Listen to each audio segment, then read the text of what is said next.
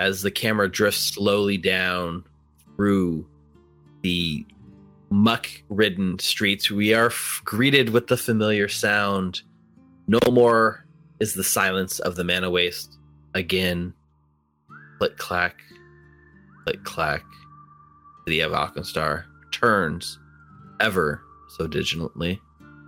That was a weird way to say di- diligently, but I said it, and now it's there. A familiar location comes into view a small lot overgrown with weeds and bushy flowers. Chicken wire sprawled across the top keeps out most intruders. We arrive back at the home of notorious inventor Vashon Gattleby, inventor of the Pyronite, and the person who has kicked off this crazy chain of events that somehow finds you back in his living room planning what happens next. The camera drifts in slow through the front door, and we can hear muffled voices deep in the middle of conversation. A halfling woman sits tied in a chair in the corner, looking sad, depressed. A inventor, not Gattleby, but Kosawana, meanders around the room, taking a look at Gattleby's workshop and all of his tools and notes and schematics that he's left behind, paging through them idly, looking for the next great idea, and perhaps learning how the man might have invented Pyronite in the first place.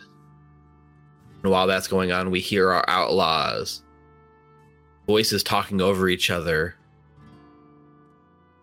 and I think that's where the scene sort of picks up with you guys. You can see there's a table out in the middle. You've got like schematics, papers rolled open. There's all kinds of arrows drawn, plans. Take it away. Wait, wait, wait. I want to make sure that I'm going over this diligently. Minus one hero point. Yeah, Saru, can you uh walk through this one more time? Phase one. We send our esteemed guests back to their home. Hal, you'll follow them, walk with them. I'll take them. Absolutely. Our esteemed guests will talk to their boss and arrange a meeting somewhere on neutral ground. They'll bring Mugland, and we'll bargain for his release. When I say we, phase two, I mean me, Hal, glances over to Wybert, and that big bucket of bolts behind me. You two, Anita Reffy, somewhere out of sight. Inevitably, if this goes sideways, well, you know what to do. But stay somewhere safe just in case. The goal they give us Mugland. We give them either a portion of Mugland's estate, you know, to pay off all of those debts. I'm sure he liquidates some of his assets and he'll be just fine. Or failing that, well, Saruk taps this like silvery liquid, which is in a potion, at his hip. I'll come up with something. If that doesn't work, and it goes pear shaped, and there's a shootout, A, they shoot before we do. B, Mugland is the priority. Alive, preferably, so we can find some scrap of justice in this city. But if we have to, then. Well, we know what Alkenstar's justice is. C. If we need to make a hasty escape, we go to that place, that first mission we had. Go there and lay low. All right. That's pretty simple. The, the little uh, halfling woman uh, kind of leans into the corner over here of the shot, like, uh, not to be a Debbie Downer or anything, but uh, maybe we can go over again I, I'm what message I'm relaying to to Sharkosa? We'd like to speak to Sharkosa about Muglin's release. Somewhere neutral. You know the spot. Right, right. I, I mean, I, I I will deliver the message. I am perfectly capable, and I promise I will. Uh, uh, she like side glances at the lot of you with like all your weaponry. I'm just saying, if she doesn't agree to it, you're not gonna hold it against me, right? I mean, If she doesn't agree, tell her I have something that she'd be very interested to see. there's like a sort of like sidelong glance as she kind of glances down, sort of rubs the back of her head, kind of impishly, and nods. Right, right. So the meeting, the purpose of the meeting, you just tell her you want. I'm supposed to relay that you want Mugland, and she'll. Yeah, of course. You know what? You guys are great at this planning. It's fine. I'm sure she'll she'll agree to you the safety of her fortress and come into a area where you could absolutely assault and murder her. It'll be fine. Just gotta glare until she shuts up. We want Mugland. We can bargain for his release. You know, if you don't agree, we could go with option I shoot you now. Oh, nope, nope. It's fine. I'm not paid for my thinking. Fine enough, me neither. That's why I'm not sure about all those options, Saruk. I kind of stopped listening halfway through, so you just tell me where to go and when to shoot. Why am I not surprised? Yeah, will do, pal. And then I start eating more of the box of Chockies that Saruk bought me and Annie. This is something you guys are ready to enact right now, then we can go about it. So, step one, I believe, is you're not escorting her so much as just. Well, are you escorting her or are you tailing her? Like, what's what's the approach here? I'm going to escort her to where she needs to go. And I think at that time, he'll look back over to her and t- take a little rip of her clothing. And if you do run, we'll find you. Right. Uh, are we saying that I succeeded in my mission and Kosawan is dead or he's not alive? Gonna want to know what happened. What do- what do I tell her? You can tell her whatever gets us a meeting. Sir nods. Perhaps I could better sell the story if he was to give me. And she kind of does the little like necklace motion, and you can see that like he still wears this cog necklace, like his holy symbol that Kosawana still has around his neck. If we could potentially get that, it might sell the story a little better. I like how helpful you've become. Kosawana, you mind? Uh, Kosawana kind of like looks down and kind of like half forgot he was wearing it, pulls it off his neck, and just unceremoniously like drops it onto the table. You know, it's like an award, like it's it's engraved from the Temple of Brigh. It says like uh, second cog Olamon Kosawana uh, presented with honor in the name of the Bronze Lady, and it's like all this. It's not just a holy symbol; it's a personal thing that was given to him by his church, and he just drops it over without even a, a hesitation. Oh, hang on. I have something that could maybe sell it more. So Anita gets like a knife and then just cuts her hand and then just flicks it over there. There you go. Here's some a little bit of oil. There you go. That should work. Annie, honey, that's completely unnecessary. We should have cut Kosawana. Um, I, I'm almost tempted, just for the hell of it, to have Anita do a create forgery roll, but it's not really a forgery, but it sort of is. There you Yeah. go. But um, no, we're we're good. She picks up and takes the, you know, takes the holy symbol and like tucks it into one of her pockets. She's like, I'm, I'm ready to go if you are, and she like holds out her bound hands to like untie her. I'll spring forth his claws and make quick work of the rope. All right, lead the way. Be right here beside you. you, you can see you can just feel like the nervousness as she's there's a, there's a mix of nervousness in you saying that and a little bit of excitement in sort of being released you know she's been in your captivity i don't know if captivity is right but she's been under your watchful eye for at least the past four days as you traveled home from the Kraler courts so she's excited to get back home You guys have no problem uh, leaving. You're going to escort her most of the way, all of the way. I'll escort her right to the front door and knock if she wants me to. Okay. So we have the rest of you guys are going to stay back with Gattleby's, and then Hal and her are going to set their the to set a meeting, right? Right. So Hal and Esteria are are sort of walking from Gattleby's house, who is you know he's up in Steamhaven. She starts leading you out to the Ferris Quarter, but she does mention it's in the north end of the Ferris Quarter. The description she gives means it's it's essentially in the same general area as the uh, Barrel and Bullet Saloon, although not right down the street or anything. But it is in that sort of northern Ferris area, and so to get there, you guys kind of have to go through Estradi Heights. It's the shortest way. And she kind of leads you there. She's like, "Thanks for not being as crazy as the rest of your friends. I, I can I know what you have inside of you, right? I saw the anger. I honestly, I, I really am sorry about your friends there. Yeah, I'm sorry about your friends too, or your brother, as it were. Yeah, it, it was my brother. That what's that one fella's name with the horns? He was a bit of a dick about the whole thing. Wouldn't say he's a dick. He tipped his horn to you.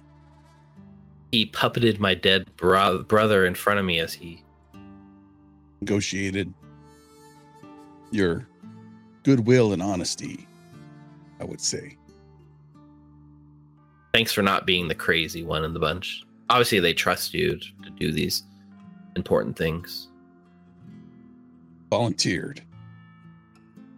Maybe I'm being a bit forward here, but perhaps there's a an arrangement that can be made, a price that we could, I could pay. You could just let me go on my merry way. Bygones be bygones. Look, part of the gunners.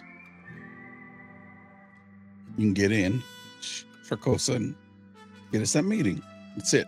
And then you can run off and do whatever the hell it is you think you're going to do. In fact, if you want to tour the Mana Wastes again, I can take you out there and you can be completely forgotten from anybody here in Alkenstar. He's not going to let me live. You realize this, right? You sentencing me to death after what your friend did. Shakes her head. They won't welcome me back. You got this, whatever it is here, this piece of metal with the clockwork thing on it. Got Col Coleman, and you got you also got the doctor too. Well, not the doctor. Yeah, it'll be professor, whatever the hell he is. Sounds like a two for one to me. She nods and she gulps and she says, Let's just hope Sarkosa listens. And you can tell there's something here, something that's happened that's really weighing down on her, and she does feel like she's marching for what she believes is going to be her ultimate death.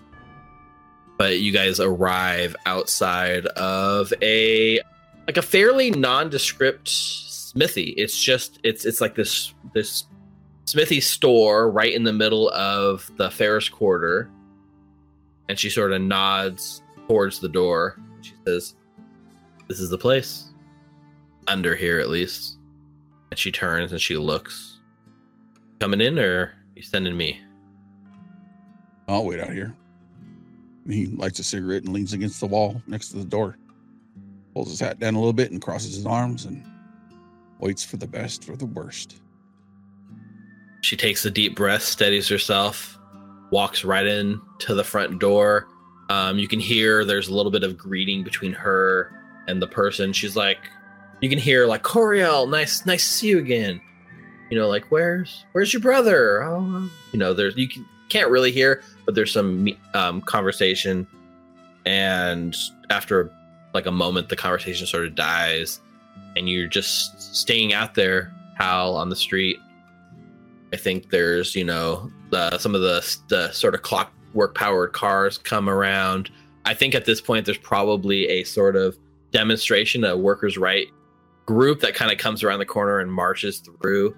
And you can see sort of embedded within the middle of the crowd, an old buddy of yours, Aldo, who is very vocal about, you know, workers' rights, seem to be in the midst of a very I wouldn't say big because you've seen bigger protests before, but there's a very vocal, very angry crowd of people sort of like coming around and you can see like protesting like, you know, hey hey ho ho, all these clockworks got to go. They seem to be have turned their fervor in like an anti-clockwork passion. They're coming by and you're sort of off to the side, not drawing a lot of attention to yourself. I don't know if you want to join in or say anything or just let him pass. What would Hal do? And Al looks at his freshly displayed tattooed arms of clockworks and, you know, just crosses them over his chest in a somewhat guarded manner and keeps his hand on his top of his khopesh. Just smokes a cigarette and lets the crowd go by. the sort of chanting continues down the street and turns the corner, going deeper into the Ferris quarter. A bit of time, enough time passes that it feels a bit uncomfortable. And you start to maybe get a little nervous. But after about 40, 45 minutes, Estery emerges from the shop. And like you see her, she kind of comes out the front of the shop and she starts looking like up and down the street to see if she can see you, but you're so good at blending in that she doesn't notice you right away. Anything look off? You like slip up right next to her and say that, and there's like a startle as she's scared to death. It went about as well as you could expect. She uh, she takes uh, a gulp. She like she believes that I succeeded in my mission, but uh, not. She's not so amicable to coming out somewhere. She she asks if I can trust you guys. She wanted to know what you wanted with Mugland. She looks at you. She hands you a piece of paper that's folded over. She says, I got you a meeting. I worked my magic. Where where's this meeting? An old speakeasy down in Skyside, known as Steaming Kingdom. Hey, that's the name of the chapter. Takes a deep breath and says, Tomorrow, noon. High noon. She'll meet you there. Your names are on the guest list. Uh, I, I I didn't know your real names or what to put, so I just put I just put Sharkosa's guess. I, I, I put it for four. I don't know. That work for you? Was our business concluded? I Think so? Good luck. She she looks a little like taken aback, and she kind of like looks at you and looks up the road. Like, that's it for real. I I'm free to go. Al just keeps walking back into the crowd. She watches you go. There's sort of like a sigh of relief. And she takes a moment and you see she looks back the place where she just went and she looks up the street. There's like a long, hard pause. And then you see she just instantly takes off in a sprint away from the gilded halls, down the street, towards her home and towards whatever freedom. Something has spooked her. And uh, yeah, you're free to return to the rest of your friends. Make my way back straight away. Gattleby's old lab and come in. I pass the letter over to Saruk.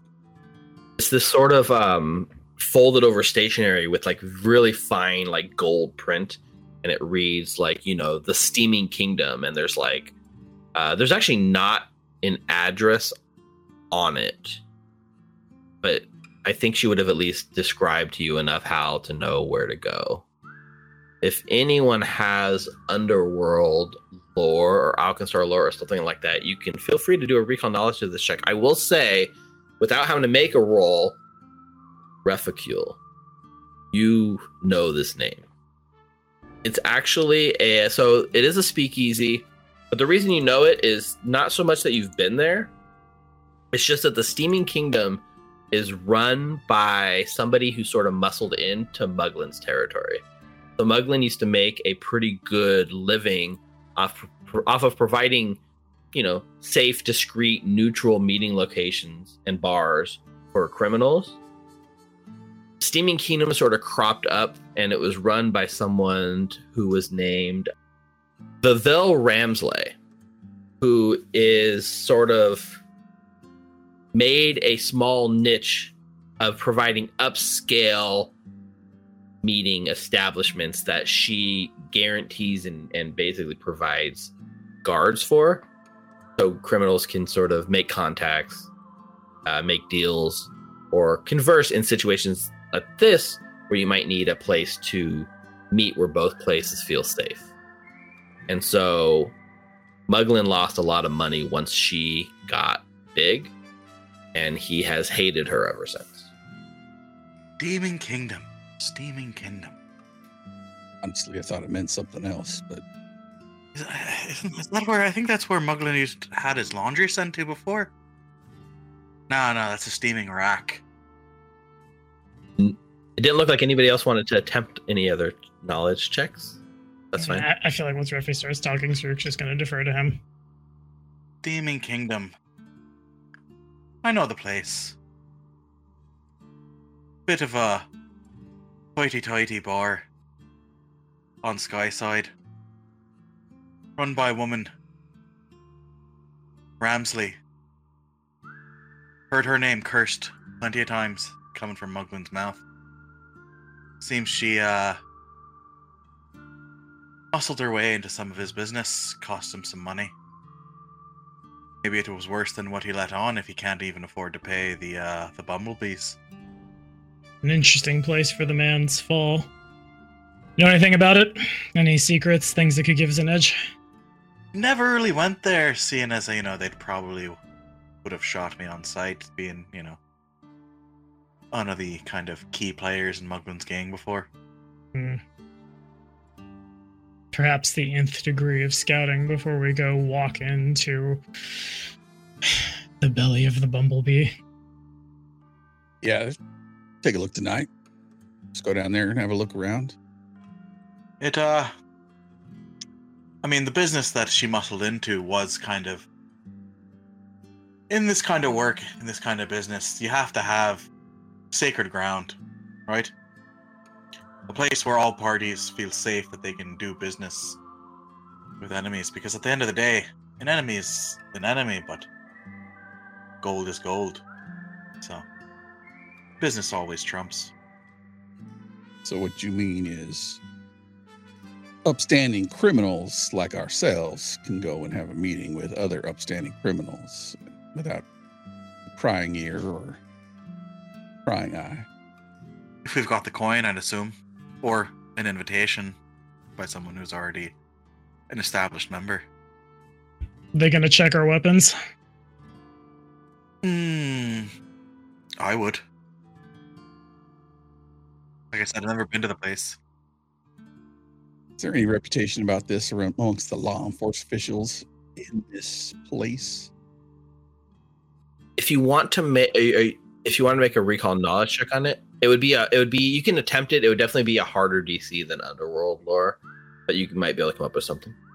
I think when Refi starts drawing blanks, I in fact will roll underworld lore about it.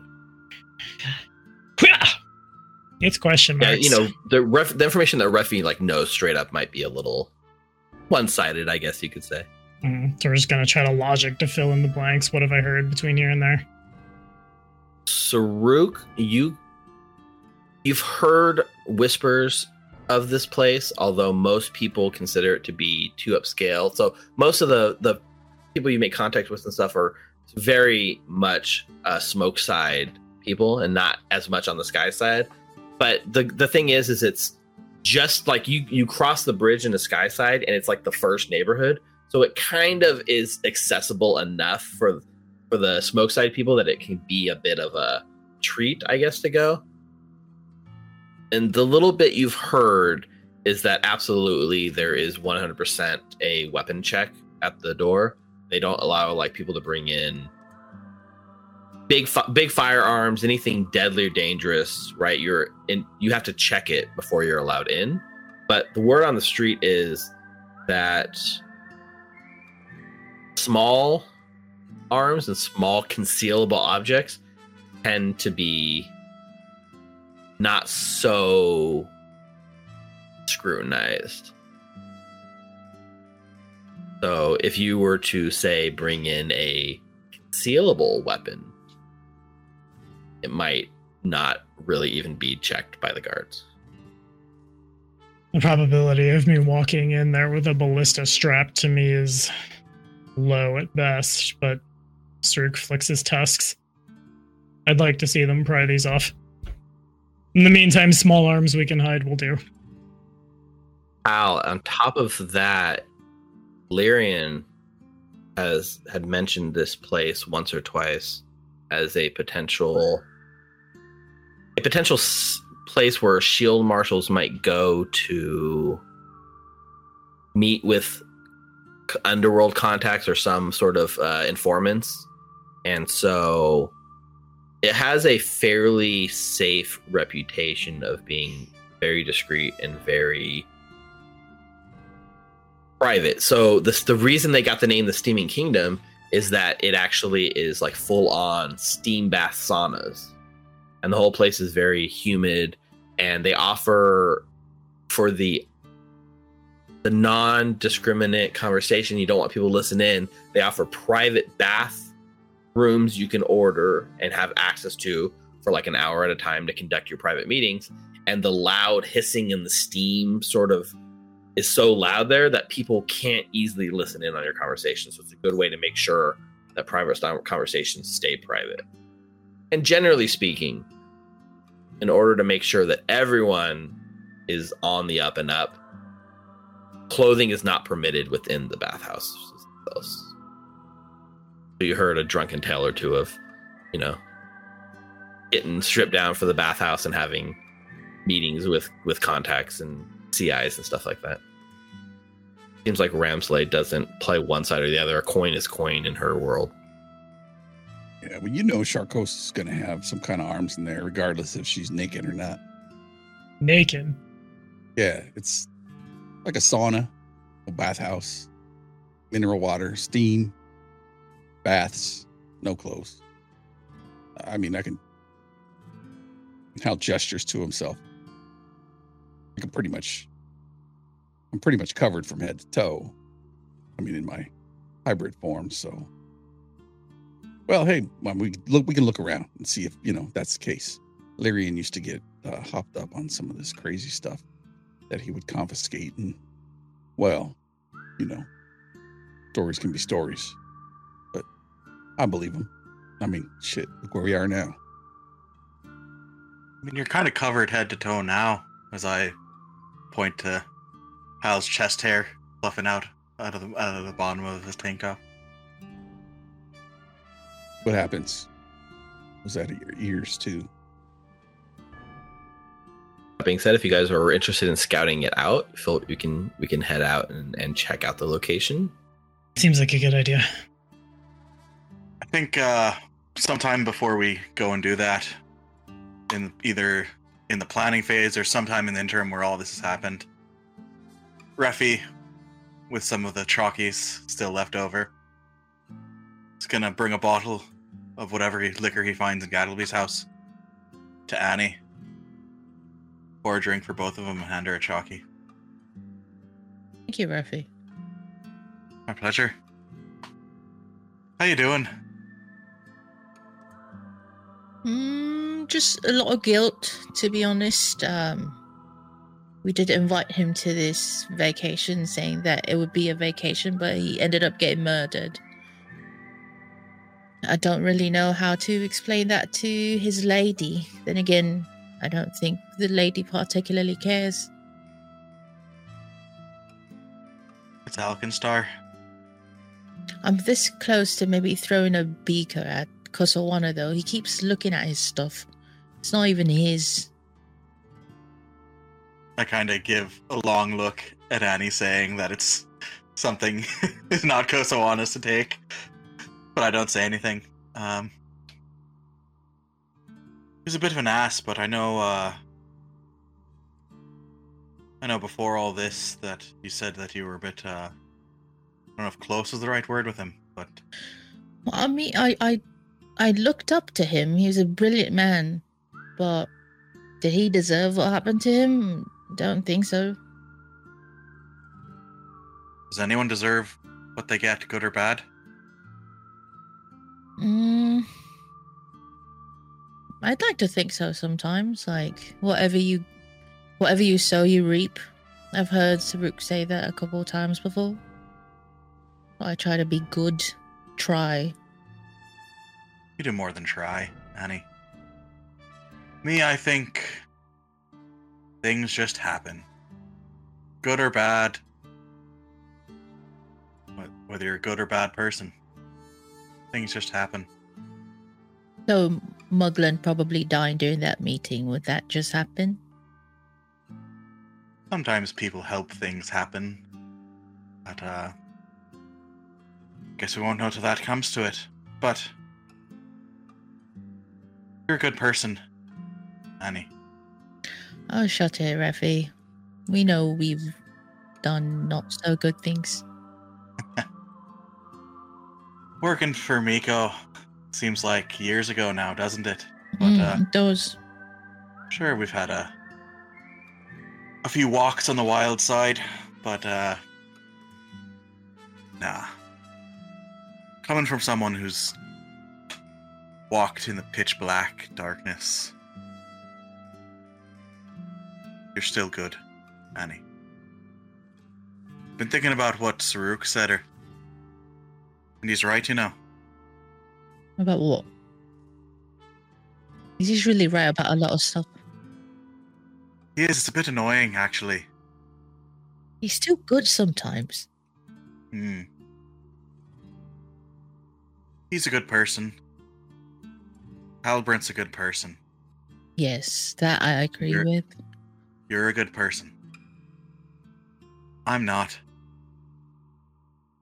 Time we've spent together has been fun. It's been nice. That's not my life. That's yours. And I don't want my life to be yours. What are you doing? Is this like, are you leaving or something? I like you're breaking up with me. We're not even together. No, I don't think about people like that. I know. I was just, I'm fibbing, Rafi. Force another drink. Oh, You know how I know the difference between you and I? Hmm. You feel guilt about someone's death. I feel anger about what's been done to me. hmm. Dirk wants justice. That's all good. I don't give a damn about justice. I want revenge. I, I have a question for you though, Rafi. So let's say hypothetic, hypothetically, you do get your revenge. What happens to you then? It's like, if that's your purpose your entire life, what's going to happen once you fulfill it? I don't know. Not the planning type. I'll leave that to you and Tusks. I guess we'll cross the bridge when we get there. No, I think it's we'll burn that bridge when we get to it. You know what? That's right. Eh, Anyway, Speaking of smash crossfade to you guys crossing the bridge in the sky side, right? Not burning it, but you're crossing it. Um, Um, it's assuming you guys were fine with moving on. Okay, so as we move on, we we come across a sort of upscale area of said It's like the first neighborhood across the bridge. You know, we are are cross cross. Keep your head down. You know, it's like late afternoon, probably like almost sun's going down. There's this alley that is actually much more well kept than you might expect living in Smokeside. And um, you're looking down at like the embossed invitation, and it's like it's got this gold sort of like puff of cloud. That's all that has is like a moniker for it, but it's referred to as the Steaming Kingdom. And you were told how that you would find the entrance sort of down this alley, down a small like stair kind of sub level, and you would find a door marked. And without too much hassle, you're able to find you're standing at the top of the stairs looking at the invitation, looking down. There's this nice ornate door, and it just has a not gold, but a sort of embossed carving of a cloud that matches. Otherwise, you know, looking up and down the street, it looks empty. It doesn't look like draws a lot of attention, but it seems to be set here beneath the city of Skyside, the area of Skyside. I think I want to scout around and see if there are any obvious lookouts, any back doors, front doors, top doors, bottom doors. Yeah, why don't you go ahead and give me a secret perception check as you scout around? Incidentally, I think Saruk is going to just bop around, talk to people, see what the scuttlebutt about the place is, and see if there's anything he can't learn. Yeah, why don't you do some gather information? Is that what it's called? hmm Yeah, you can do a gather gather information check in the local area. You do a, a quick once over of the area, Hal, looking for any any other ways in, any any secret entrances, any guards, anything like that. You do spot like occasionally there will be somebody that sort of walks past the alley and sort of you, you see the gaze lingers a little bit and you've seen the same person sort of come by like twice in the time that you were standing here but they seem to be almost like a patrol of some sort just making sure that nothing shady's going on. They don't stop they don't like even if they see like you guys in the alley they don't approach you but there's some guard presence in the area that seems to be making sure that everything on the outside is like on the up and up. Other than that the businesses right above it and right below it there's like a cobbler shop where you can get like shoes like made very expensive shoes by the way. There is a a lack of factories and a lack of production but a lot of like businesses and stores. But just looking at the layouts and and around the fact that this is set like underneath this old sort of semi abandoned it's not i don't want to say abandoned but it's it's been in better days. I would say only about 20% of the shops are actually open and functioning. And none of them seem to be associated with it, even if you like look in. It does seem to be the only entrance or exit out of this place you can find is this door. At least what you can see here on the street level and stuff like that. Saruk, as you ask around for anyone, you're specifically asking if anyone knows anything about the Steaming Kingdom. Hmm I would say you have a really hard time to the point you're almost ready to give up because even when you mention it, people seem to have no idea what you're talking about. And even like approaching people like the way you're dressed and look, most people seem to think that you might be there to rob them and like avoid you guys. You got the weapons, you got the armor. They kind of take the, the long way across the street, but when you engage them, they're very like they answer you almost out of like fear more than like genuine conversation but most people have no idea like what you're talking about and you genuinely get the impression it's not that well known around here. But there is one person when you ask they sort of like like their eyebrow goes up and they kind of like look around and they're like yeah you seem like the type. But uh what is it you're trying to learn about? What is it you'd like to know? I think hmm, the most helpful thing. Who's on guard duty or on door duty tomorrow at noon, and what is the easiest way to bribe them? as in terms of specifics about who the guard is, they don't really have that information. But essentially, when you start talking about bribes, absolutely, they do relay the information that the guards can be bribed. At a place like this, it would take no less than anything less than 50 gold would be an insult as a bribe. This place. Then you, you that that number might give you pause, and then you look around and realize you're in Skyside, and people here are very wealthy. You can't get in, like essentially, you can't get in unless you're on a guest list, unless you're willing to bribe the guards, or you already have a standing reservation. You know, he knows the proper channels to set an invitation, but you know, you have to know someone who knows someone who introduces you to the, to Ramsley to even start that process. And he could do that. He is willing to be that person to you if the price is right. Gotcha. He'd want to know what your business is and maybe. So I think flipping through all of the things that I have where Saruk lands is I want to taps his Giselle produces the letter. We're esteemed guests.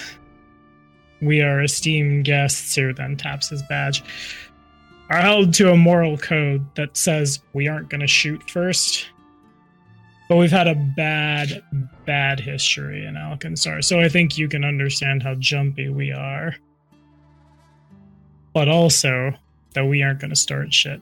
We'd just like to have our weapons on us when we go in, you know, personal safety and all. You're free to wear your armor. They never turn people away in armor, although you might get some strange looks in there. What are you into, anyways, kid? Don't worry about it. You think if I bribe the guy at the door, that'll be enough to get me and mine in with our stuff? I'd say it's possible, but let's say let's say you bribe the guards, right, kid? You pay you 50, 50 gold. He lets you bring in that. He like looks around the back of you with a giant like backpack ballista. Like, let's say you get that through the front door. What are you gonna do when Ramsley sees you? He's not apt to let that something that gigantic slide. Then you run the risk of not only bringing attention to yourself, but attention to the sponsor or whoever invited you as a guest and looks bad on them. Look, I, I get that you're worried. There's a reason people pay top dollar. I've been coming here for years. The worst I've seen is a couple of knifings. It'll be fine. Fine. And Saruk turns and walks back to the group. Now, if you want to bring that in, and he points at the Giselle, Gis- like Giselle, just like wear a trench coat, tuck it underneath, pay the fifty gold, you'll be fine. Good enough. while that's going on too, Hal, I think um, with the role you had, I know you can't see your results. but I think you do find something a little interesting as you kind of look around, which is to say, in the nearby sewers, not far from where this is, there is a sort of broken pipe that is like there's like a bunch of like steam, like hot steam. You like, even to the touch, it like burns your hand if you touch it it's got this sort of like emergency hatch trap door and knowing that you're going to a place called the steaming kingdom and seeing that this pipe seems to carry this like steam somewhere to it and like head in that direction you do get the impression that just maybe these steam pipes might lead right underneath the establishment itself but it also looks very uncomfortable and probably painful to be inside of a steam pipe What you learn, Saruk? Not much. If we bribe the people at the door, we can get in taps his Giselle. Other than that, fuck all, basically. Okay. How much? 50. I was gonna grabs the aeon stone that's floating around his head. This should cover most of it. I assume that's 50 per. He'll hand Saruk a giant stack of gold. That should cover us. You're good, man. And he'll nod to the guy walking by and kind of give him a tip of his hat and hold his eyes for a little while and say, you know, look back to Saruk and nod in that person's direction. A couple lookouts, steam pipes down in the sewer probably lead back to the steamy kingdom, but I mean, it'd be uncomfortable for you to climb in there. Yeah. Warm and incredibly claustrophobic. I Maybe it's a getaway, worst case scenario, but Good idea. I think the bribing is our best bet. Literally. we should get some shut eye then. It's going to be a very, very eventful lunch tomorrow. So, also, just to be clear, right? If you guys wanted to go in now and scout it out in advance, it would definitely take a bribe of 50 gold. Tomorrow, when you've been invited here and you're supposedly on the guest list, it won't cost you anything if you show up. So the goal, the bribe is really only a getting your weapons through the door that without much scrutiny, or b you want to come in, you're not on the list, set the guard 50 gold, and they just probably will admit you right then and there. But um, yeah, if you guys would want to just sort of crossfade to going to sleep for the night, waking up, and coming back at the proper meeting time, that's fine too. It's up to you guys. I think Saruk is, yeah. Well, this is a good this is a good story beat for you guys to buy anything that you guys characters have been waiting to buy and items and stuff. So like narratively, this is when the characters are off doing all their last minute preps. Let- Let's go to break and we'll come back from break and it'll be high noon and we'll go see the Steaming. Sound like a plan? Yes. I was just saying, I demand a two session shopping episode. Now, let me tell you about this gun that is stuck to my shield. All these smoke sticks that I bought unironically.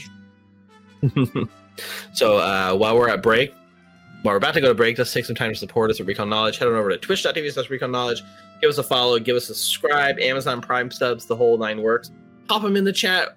We love those. Uh, also, subscribe at youtube.com slash Recall Knowledge. Catch up on all the past shows. Get notified of future shows, including things like GM Prep and uh, Foundry tips. Uh, we'll be back in about 10 minutes with some more Outlaws of Alkenstar. Don't go anywhere. And uh, we'll miss you. Butts. Welcome back from the break.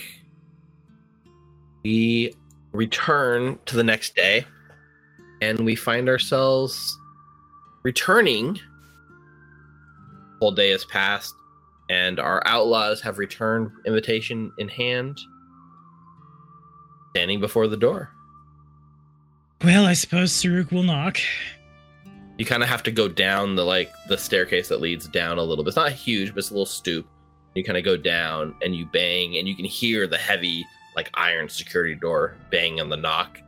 And then there's two sort of slits that open. One is about three feet off the ground, and the little slit like opens right around your kneecap, Saruk.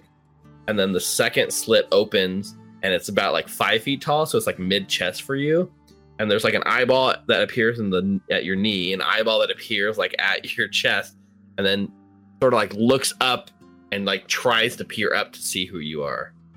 Circle, take a knee to be eye level to the chest high one, I suppose. It's the chest high wall. I'll take a knee, flash the invitation. We are esteemed guests. Yeah, he's looking at you and he doesn't recognize you. You say your guess, like name. We're guests of Sharkosa. You hear like like paper like flipping as he's like looking at his like bouncer list of who's coming for the day. How many? Four. And a robot. And a robot. Four and a half. Hmm. They're good. Stand back, sir. Hmm. And then the like the like two like eye holes like slide close, and there's a moment that passes, and then you hear like the rumbling of like gears like in the walls like cranking, and the door sort of opens outwards towards you, and you find yourself looking at a sort of small hallway entrance that kind of comes in off the street, and there is a sort of the same guard you were just talking to is standing there and there's almost like a second guard working like a coat check sort of thing. So i'm assuming Saruk's probably the first one in and he kind of steps up and he just says you know the you know the rules no no weapons hand them over There is suddenly 200 gold in his hand. Don't worry about it. looks at the gold looks at you looks back at the guard in the in the casing Keeps walking. Yep. Like just kind of like whistles and like looks off to the side. So the four of you step into the main entryway, and this is a very upscale looking place, immediately you're hit with the uncomfortable humidity of being layered in like the armor that you guys are wearing, and it feels like a sauna even out here. The roof of this place is it's like you know it's maybe like seven feet tall, so Saruk's like pushing the top, but it's enough space for Saruk to at least stand fully. But near the top, you see a mishmash of like steam vents and actually a collection of clouds that gather up at the top that almost makes it look like there's like a storm clouds gathering in here, the thick, heavy, humid space. And there's dim lights and candles everywhere. But right when you guys walk in, there's two very bright lights that sort of bathe you in light so that as you walk into the room, everyone in the place can kind of glance up and get a good look at you coming into the place. And they see you walking in, very obviously fully armed. And like immediately all of them like kind of stop. Most people don't want to like make eye contact with you. But yeah, you step into the the bar. So Rick, you're, you're the first one to come through. You look around; it looks pretty big here. There's there's this main sort of common area that you're stepping into, but the bar itself kind of looks like it wraps around. There's like a bar tender and it's a bar right in the center, and it sort of wraps around with multiple like walls and corners and places that you might be able to like set up and and do business. And around you are plenty of other patrons just kind of sitting, having whisper conversations and minding their own business. So we're just gonna walk straight to the bar as we're doing so. I'm gonna I could throw a perception check. Or uh does anyone look like if shit goes sideways, they might be on the other team's side by chance? Yeah, why don't you give me a perception check, secret perception check, if you will. At the moment I have two leads. Sharkoza is one of them and Mugland is the other. So whatever that is is what that is. Glancing about the immediate area, I, I would say the first thing you notice is while there's very clearly a no weapons policy here at the Steaming Kingdom, you detect just enough of like sort of concealed bulges in about at least half the people's pants here. Not the kind you may be thinking, but the kind that indicates that they might be hiding a firearm or a more often than not a small dagger on their on their persons. It seems like most people don't don't actually come into this place completely unarmed. They just are armed in a much more discreet manner. I said surprise me. Hello there, friend. Is that a Yes. coat pistol, or are you just happy to see me? He, he like raises his eyebrows. He says, "Why don't you sit over here and find out?" I said, Do you check to see if he's happy to see you, or if it's like because it's a little bit of both. oh god. He is he is, you know, intrigued, and he, he if you really do chat with him, he he's just like, I think I know you. You're uh, you're the demon of smoke side, aren't you? in another life, maybe. What time of day is it, by the way, GM? High noon. I knew. I order whiskey then. You go to order whisker. This guy's it it will order the whiskey f- for you. He sends over for like a shot of whiskey and uh, puts it on his tab. They bring you out a nice uh, shot of whiskey to your table. Thank you, friend. So you uh, you're selling services, or are you business or pleasure? I guess Their difference. most of us, I would hope. They say you've got the fastest gun in the West. They say. mind seeing it firsthand? And he scoots over a little closer to you. Sorry, friend. Uh, I'm already booked. And if you have to ask, you can't afford it. and I down the whiskey, give him thanks again, and walk to my friends. As you're going, he says, You haven't seen my pocketbook. I think that the thing the, to really take away from this is you've got yourself a bit of a reputation amongst the underworld, Reficule, and there are people here that recognize you. Raise your hands if you're shocked about that. Well, I am go. I am out in the open now. Yeah, mostly by reputation more than anything. Horns out, eye uncovered. So Saruk, uh, they're they're there's definitely people packing heat and mostly daggers. There's a few guns that you see.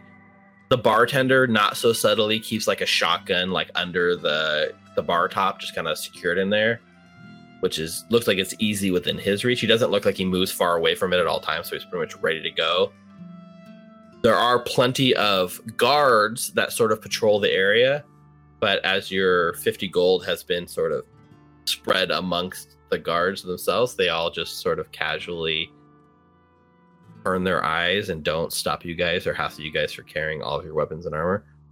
Otherwise, you don't see anyone that immediately jumps out as a gilded gunner or anything of that nature. Pretty much every single person pings in here as a shady character. So I'll just beeline to the bar. You in charge? At the barkeep. I'm holding the bar down today. Can I offer you some of our world famous Alkenstar ice wine? Mm, On the way out. We're guests of Sharkosa. Carcosa Sir nods. looks around, he nods. He's like, he nods at like an empty table in the back corner and he says, Why don't you make yourselves at home and I'll see if he's ready for you. Very well. Nods and, and starts walking over that way. You've set up at a little table and it's near a corner of the bar that has a stage on it. Now, right now, there's nobody performing, but there's very clearly like an open mic night style stage here in the corner where people could theoretically perform.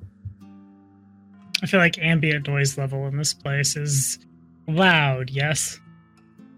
the the interesting thing is the the constant hissing and of steam really muffles like you could easily see people's lips moving and stuff but yeah sound wise it's hard. It's, it's easy to lean over and have a conversation that's muffled with the ambient noise for sure. But it's mostly steam noising noises. So Cirque is just gonna sit down like whichever chair has clear line of sight to every entrance. Well, I guess there's just the one, huh? That one entrance and or exit. I was going to sit in the corner with his back towards the wall, facing the door. Incidentally, as we get to this table, is there anything suspicious? Anything feel unsafe before I sit down?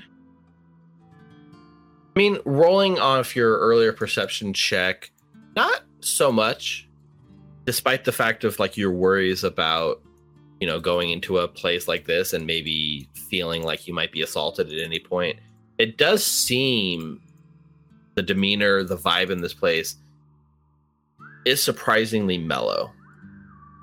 In fact, the only thing that seems to be causing any sort of unease or danger in this place is you guys fully armed sitting down in the middle of a treaty free zone where people are supposed to come and be safe. But yeah like you're drawing a lot of attention by being fully armored. Like you guys look like you're here for war.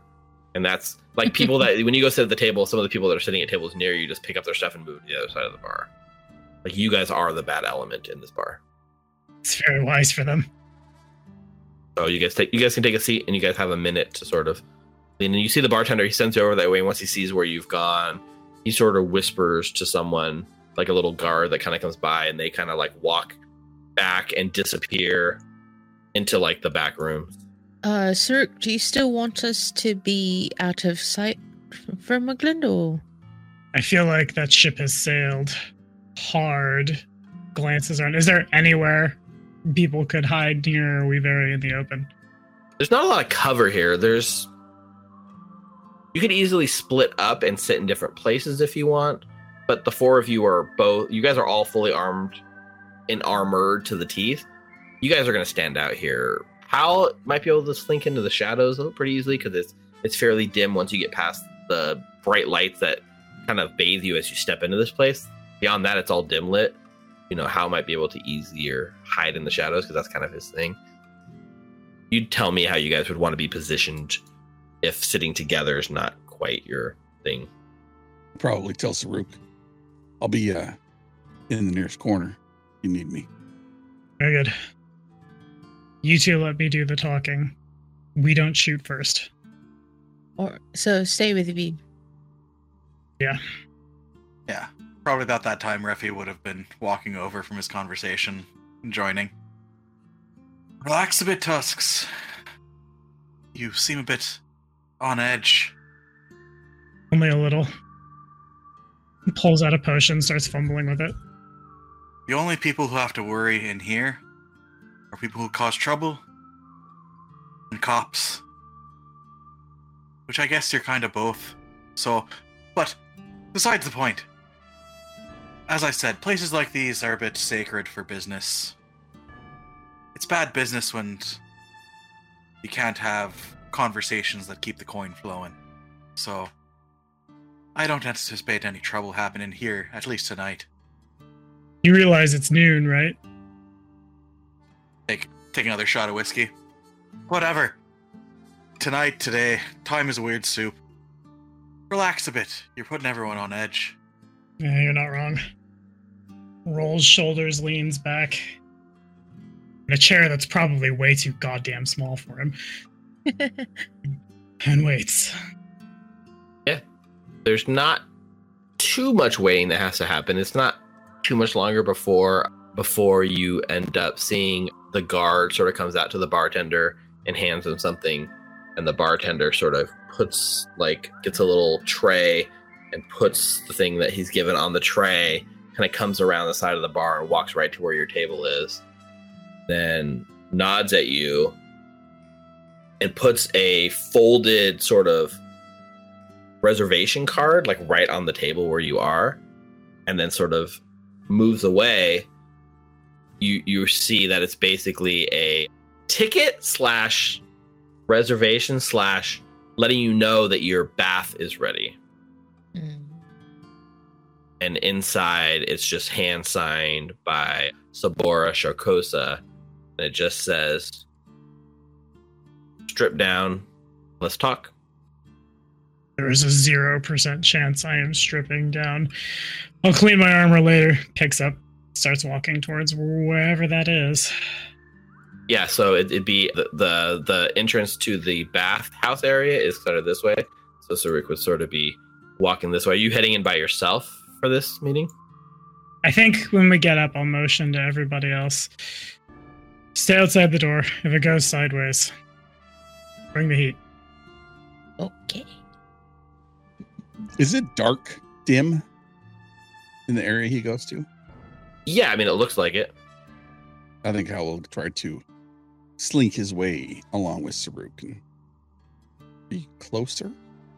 Okay. Yeah, so Saruk has to like kind of come to this door where he presents the card and they open the door and let him into the sort of the pre-bath house changing rooms.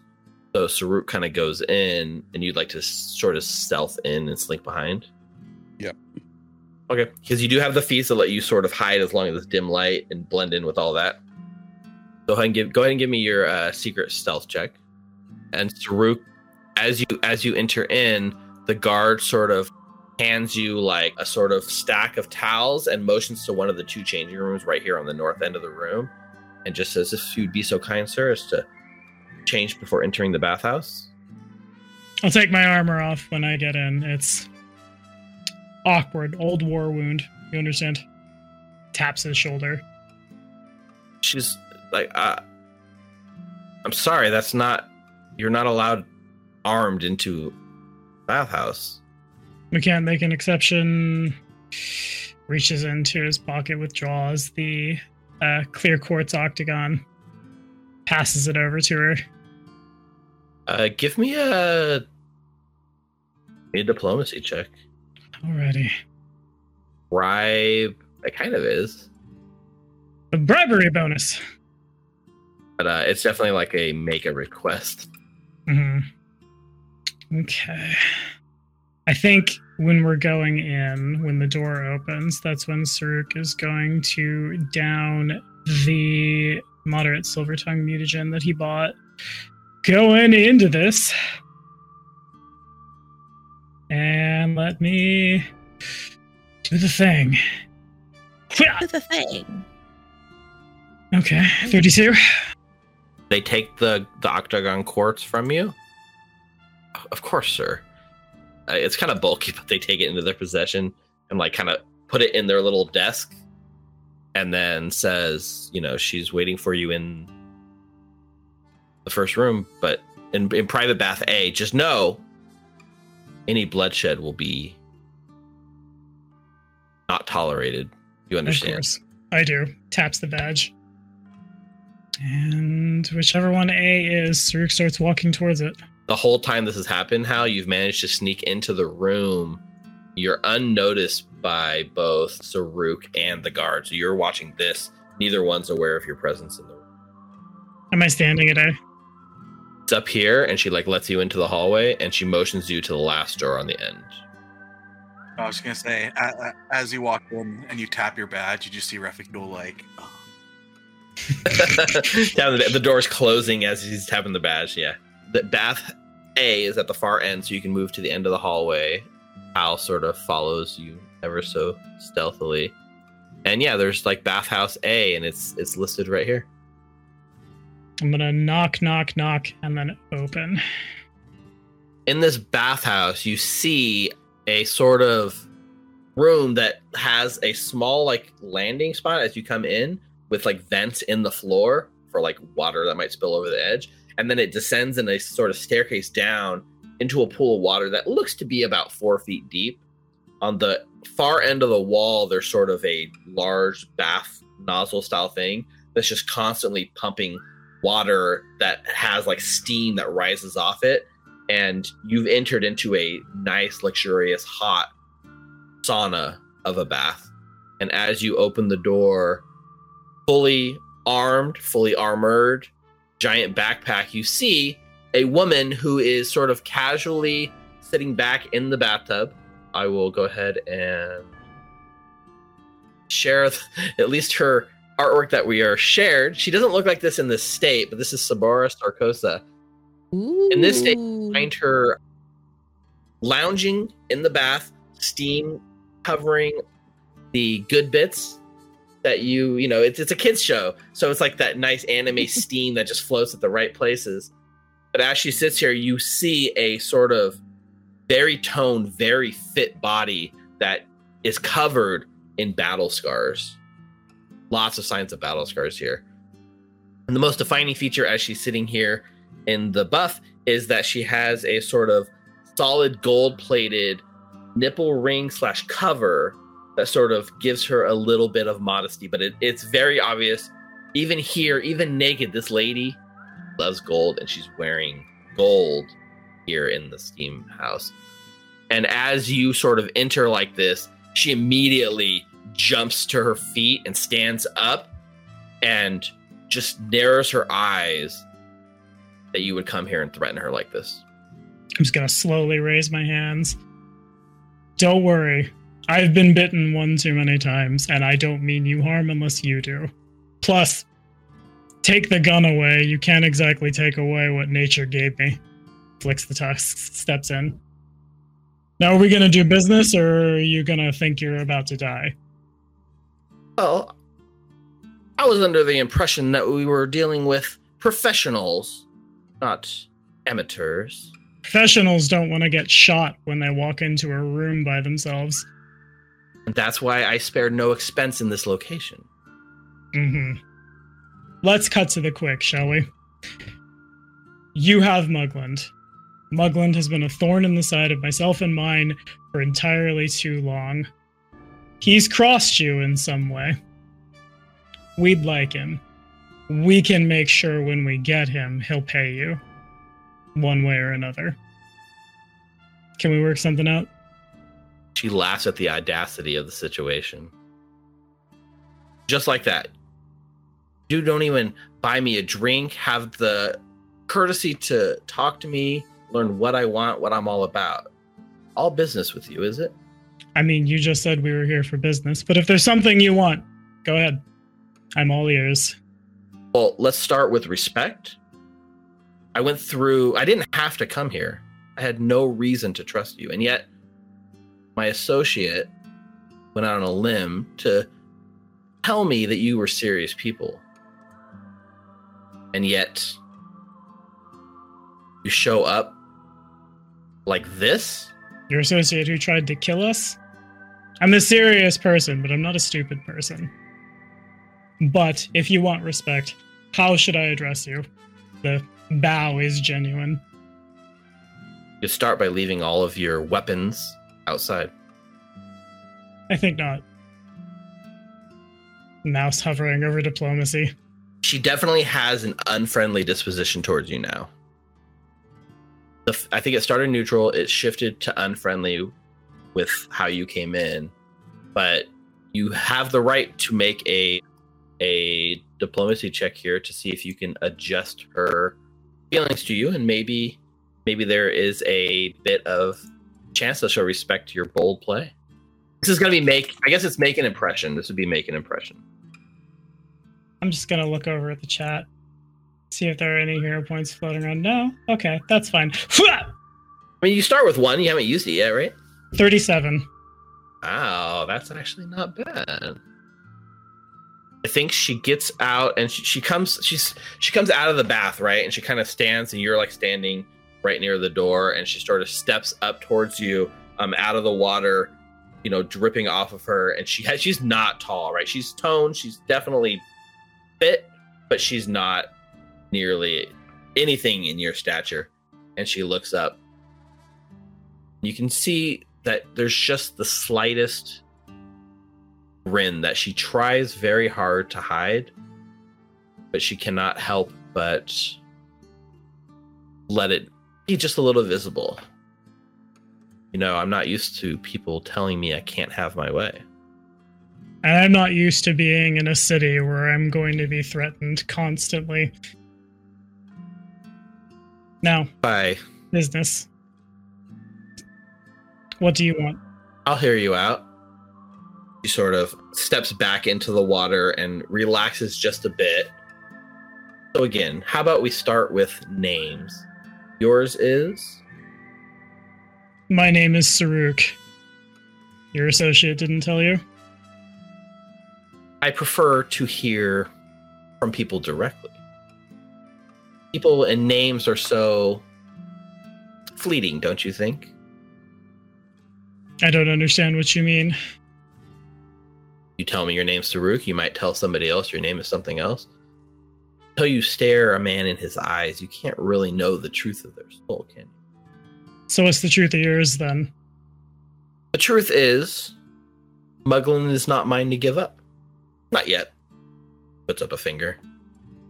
It is true that he is in our possession, but he is under contract with me right now. Do you have the contract with you? I imagine looks around the room, glances her up and down. No. My word is my contract. I know it might not be what you're used to in Alkenstar, people who don't honor their word, but when I make a deal, I intend to see it through. She stares at you very seriously and like putting an exclamation point with her eyes. So what are its terms then? And when it's done, you're done with him? Even though he can't pay you? I think you know everything, don't you? I know enough. Tell me, Saruk, what is my business with Mugland? What is it he and I are doing together? Let's see. He hired you to send a bunch of well trained killers to kill, let's see, myself, my associates, people who have the easiest to come upon formula in all of Alkenstar. Am I missing anything? Well, number one, I never intended you or your friends death. That's just a straight falsity. Sure, we might have sent a message to you, but we were never in- told to kill you. Yeah, those bullets were coming for places that kill people if they hit them. Don't bullshit me. If I wanted you dead, you would have been dead. I doubt that. You might have tried. So you think what? You come here and you make demands, and I, I fold. Oh no, big strong man gets what he wants. No, I think I've come here to do business. I'm not making demands, simply making you an offer. You don't want to lose more people when we show up for him. You don't want to lose more people when they're sent out to go do this man's bidding, and then we're there, and then bullets are exchanged, and here we are, and here they're not. In the long term, this is much more profitable for you. And again, the man can't pay you, no? Last Saruk, we finally, finally get to the crux of the issue and something we can both agree on. There's bloodshed between us on both sides unnecessary bloodshed, right? I would say so. So I think you and I want the same thing, and that is a peaceful solution to our situation. And how do we achieve that? First, I honor my contract with Mugland. Maybe you don't understand keeping your word, but our word means something in these streets. Then when I'm done with Mugland, we can talk. About what? Me hiring you to take him down? After you're done with him, how do you play into this? If Mugland fulfills his end of the contract, and he's a free man, I have no reason to hand him over to you. But in the case that he's not able to uphold what he's promised, maybe you can settle the debt and he's yours. You've said the contract several times, but you haven't given me terms. I have vague It's not guesses. your business. You stay out of my business. No. Tell me now. How can I help you if you're just going to be vague? I can't. You're more intelligent than that. I can see it on your face. That's how you got where you are, no? With more brain power than the average ruffian in this piece of shit town? Do you want to do business or do you want to insult me? Long pause as she seriously weighs her options here. Well, seeing as you've come here armed to the teeth to threaten me, I guess I have no option. Yeah, I'm pretty sure you have something in here that could do me grievous harm if this went sideways for you. Again, you're not stupid. Apparently, I am for taking this meeting with you. She sneers at you. Sure, you are. Do you want to do business or not? No, I don't. Fine. Let me make it a little sweeter for you then. Zerg reaches down to his hand and begins fumbling with a ring. Turns it, turns it, turns it. Snaps. The ring, not unlike a like an old transformer toy from the 90s, begins unfolding, unfolding, unfolding, unfolding, unfolding, unfolding, unfolding, and then rapidly turns into a clockwork spy. Gimbatul, playback recording. The little guy begins buzzing. The, the red ocular lens fires on. You can ride in my helmet, little finder. Nice and safe and secret. Cert pushes open the door to where the prisoner's like impromptu holding cell is. Right. You're a very guilty woman. You know it. I know it. I no, no, no, no, no, no. I've heard more than enough from you. Nothing you can say will ever bring back Vashon Gattleby, one of the brightest minds in Alkenstar, or the ship's engineer, or its co-pilot, or that huntress. Do you know she was a shield marshal who'd retired with honors? Like a gulp, but no. You just hear the gulp, but no words. Four people dead en route to a fifth. And that's not including you tying up the captain, planning to steal the ship, or trying to kill myself or my colleagues. As if anyone would bat an eye if a band of outlaws got filled up with lead. That's just a toil day. Toil day. Perhaps, but I do think that the powers that be would be quite upset to know you've killed one of their own.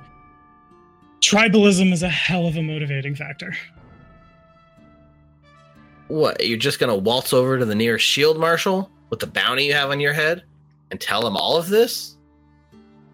How exactly do you think that ends for all of you?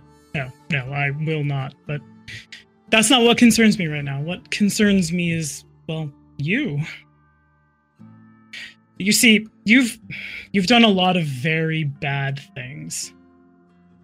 And it's incredibly likely that you and I are going to come to blows at some point in the future. Even if it's not by the hands of me or mine, your line of work is incredibly dangerous. But, you know, I I understand why you choose it. Alkenstar doesn't exactly look out for its people, and sometimes it forces people to make bad decisions to make ends meet, to say nothing of getting ahead in the world. It's only a matter of time, though, before your line of work sir, just puts your soul before Pharasma to be judged. You're a murderer. Murderers tend to spend eternity shackled to some fiendish power, or, like, more likely than not, that fiendish power's next meal. But it's fortunate for you. I can provide divine intercession. Kijak!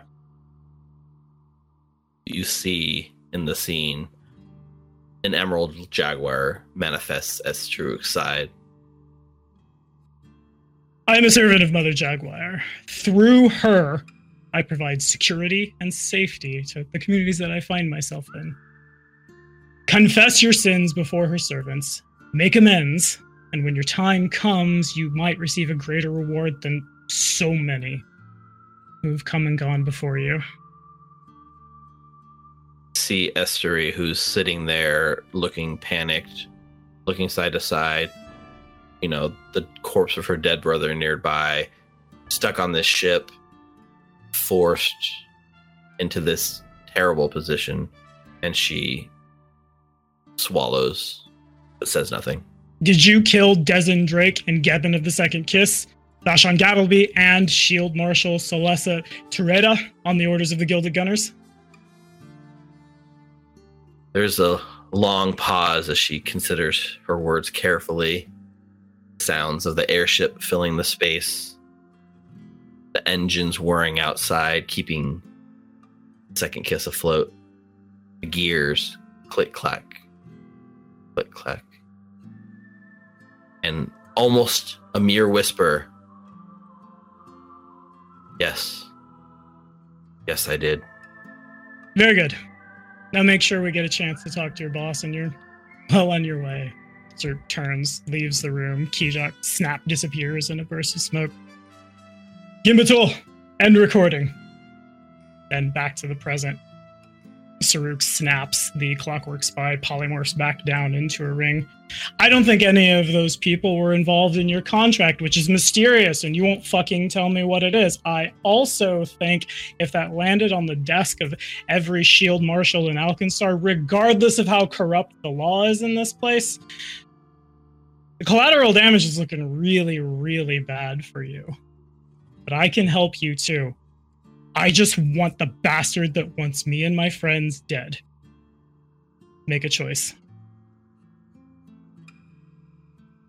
Rook, if you will, please give me a coercion check. Rook has gone to the evil side. Oh no. Dun dun dun. So that's I feel like I have to roll intimidate to do that definitely a course more than it is a. Uh, uh, we're, we're past the niceties. We are into the do what I say because I say it. So it would be an intimidation check, and with the recording, you can take status bonus. It's the only bonus I don't have on this. You have an item. Oh, you already have an item bonus, huh? The mutagen, yeah. I don't think it's a status bonus. I think it would probably just definitely be a circumstance bonus. So if you have you can take a plus two circumstance bonus if you don't already have at least a plus two. It'd be a little better, I think. Nice. I will take it. Let me just put in all the things and turn off all the other things. All right, I got to wear my clothes in the bathhouse. Can I stick this one? 36. Yeah, that's a pretty good roll. It was on a four and it hovered back. Mm-hmm. She looks at the recording. She looks at you and you see a sense of her face drops a little bit, her shoulders slump.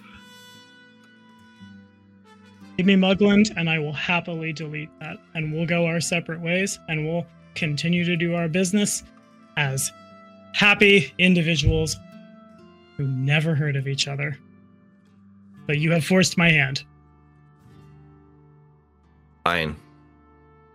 Mugland for the recording. I agree. I don't suppose I could convince you to give me 24 hours to put my affairs in order. Something tells me put your affairs in order is dangerous for me and mine. How's about right now? As you wish, Master. Don't ever call me that. Saruk is fine. Shoulders her way past you um, to wrap her towel around herself. Like, you know, steps out. As long as you don't physically stop her No, yeah, no. of the bathhouse. I'll follow behind. Oh, Hal, you're been sitting in the hall outside this, slinking in the shadows. You've heard this whole thing go down. Now, make a perception check for me, Hal, because it is very loud and there's a lot of steam. It's very hard to hear from outside in, so I want to know how much Hal really picked up, how much was lost to the noise. Never really closed the door, right? Saruki just kind of left it open. Mm, I would have used his shadow to keep it propped open, even though if it was to close, I can use my shadow to just to shadow foot in the door.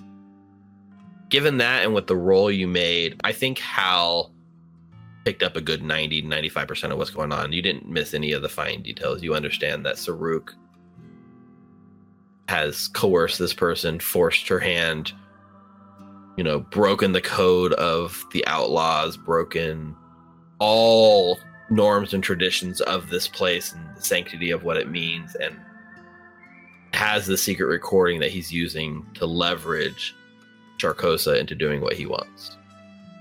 How would Hal react to hearing that?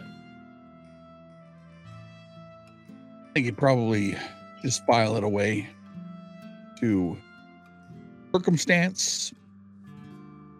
He knew that she could have very easily said, Mugland's part of this deal is X and struck a deal.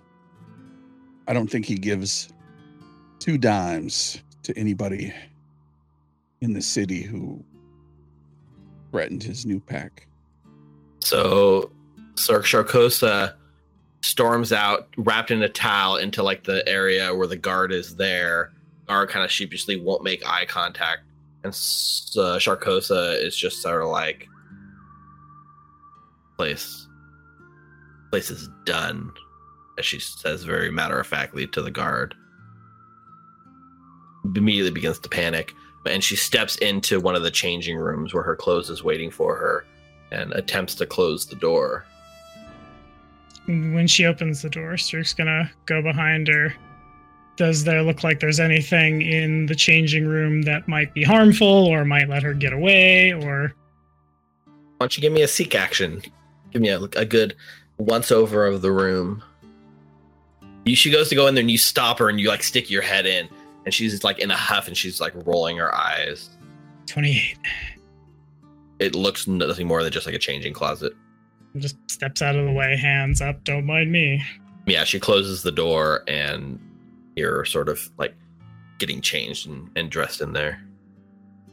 I mean, a minute or so passes, the door opens and she steps out, you know, fully dressed, clothes on, but she's making a very big show of letting you see the the sort of dueling pistol that she's sort of concealed into here. She's no longer concealing it. She's wearing it openly on her hip.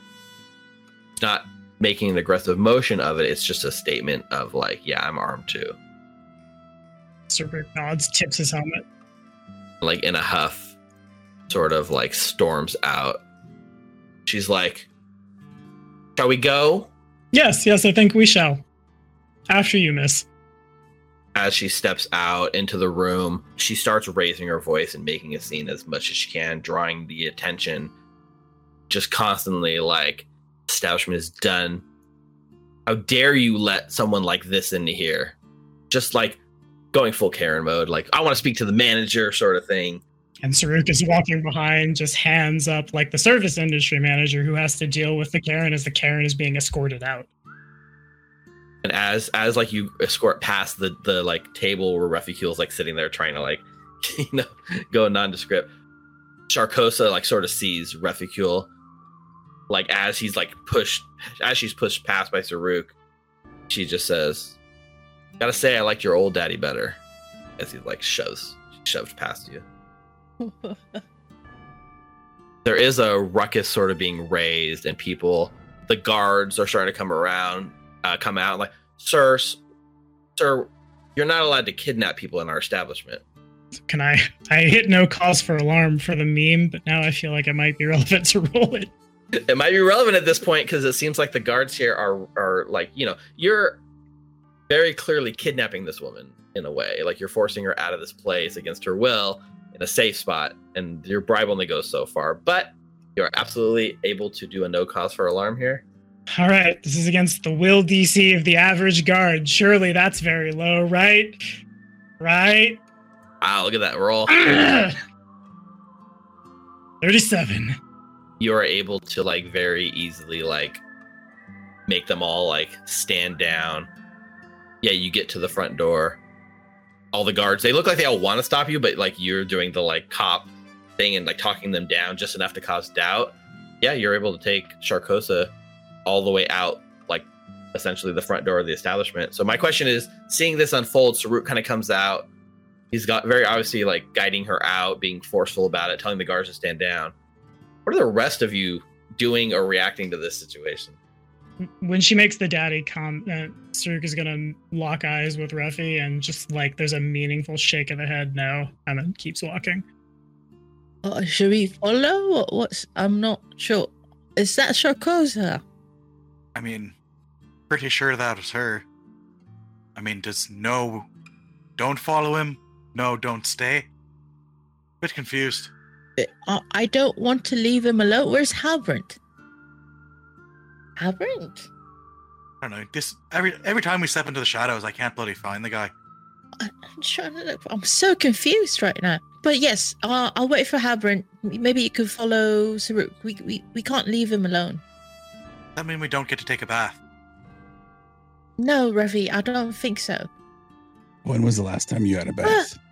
Come on, let's go. Jesus. Oh, good lord. All right. All right. Uh, Saruk's uh, already over there. Let's follow him. We follow. I follow Saruk with Wybert. Assuming nothing else happens, like the door opens and then Saruki find you and Sharkosa standing in the alley in Skyside, and she like kind of stops and gives you like a long, hard look and says, "Just gotta know, how do you see this playing out in the end?" Me? Well, we go to your place. You give us Mugland. I'll delete. No point in lying now. I'll delete the recording. And I really will. If he has debts when the man's estate is liquidated, you'll get your pound of flesh. Oh, believe me, Saruk, I will be getting my pound of flesh. Yeah? This is over. Maybe not today, maybe not tomorrow, but this isn't going to go unanswered. I'm sure it's not. I suppose, like you said, there's no point in lying. So I assume I should give my men the all clear signal to let them know that we're all good here. Absolutely. I mean you no harm unless you mean me harm. My reputation surely harmed from this, Saruk. She raises her hand and sort of gives like uh, a wave, and within a few minutes, like there's like a a whole like group of like four of her like associates kind of that have been meandering around the place sort of step in and fall in line like really obviously confused at the situation but no one's making any aggressive moves at the moment Tip my helmet at them. Shall we then? shall we and she begins the long trudge across the city back to they call the gilded halls I, I think unless there's something like anything anyone wants to say or do in this tense situation your characters haven't really had much of a chance to react yet, so I'll give you guys a moment. As we're walking out, you just hear Refi turn to Hal. Of course I bathe, Hal. Gee, what do you think I am, a barbarian? I'm just saying. I was looking forward to using the steam baths there. They're a bit, you know, got a bit of a reputation as being quite nice.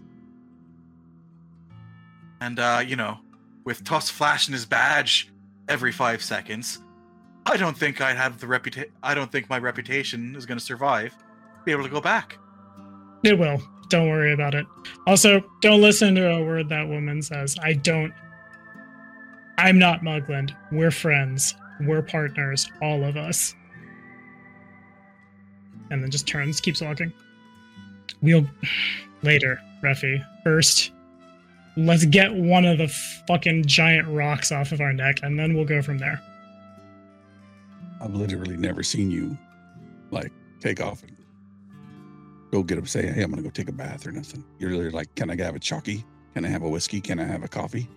And then you go and fight that cat lady out back, and then you come back into the bar and say, Can I have a chalky and a coffee and a whiskey? Mm, There's a bucket of water in the back alley. mm-mm. I don't think it's water that's in there, Refi. I mean, is it yellow? Not really. Oh, that's terrible. It's usually dark though, so I can't really see colors. Hmm, you're right. Uh, No, I don't think that's. I don't think that's water. It's right next to the stables, so it's probably like horse piss. I'm sure Refi has a good enough sense of smell to differentiate between urine and water. Right? Where's your little goblin laboratory partner? Where does he dump all his old chemical stuff? Is that the same bucket? I hope not. I, I, you know what? I told him about that because one time, like, I, I saw him do that, but he was like, "No, it's safe. There's no rules and regulations here in Alkenstar." But mm, I hope he learned his lesson because last time I checked, he had like a chemical burn right on his ankle. Oh, Look, I'm sure it's fine, but uh, the bigger question: What is the deal with her? I think she's unhappy she got her wings clipped. so we're getting Mugland. We're getting Mugland. Look towards Hal, who went in with him. He said, What is the deal? What is this part of the contract? She was being very evasive. And he's like, Okay, well, here, how about this? And he like I don't know what the hell he did. There was some people talking.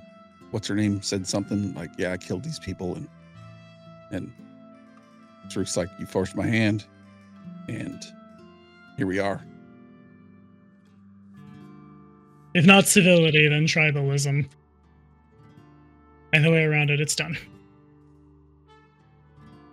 Tusks, you son of a bitch! You actually had leverage.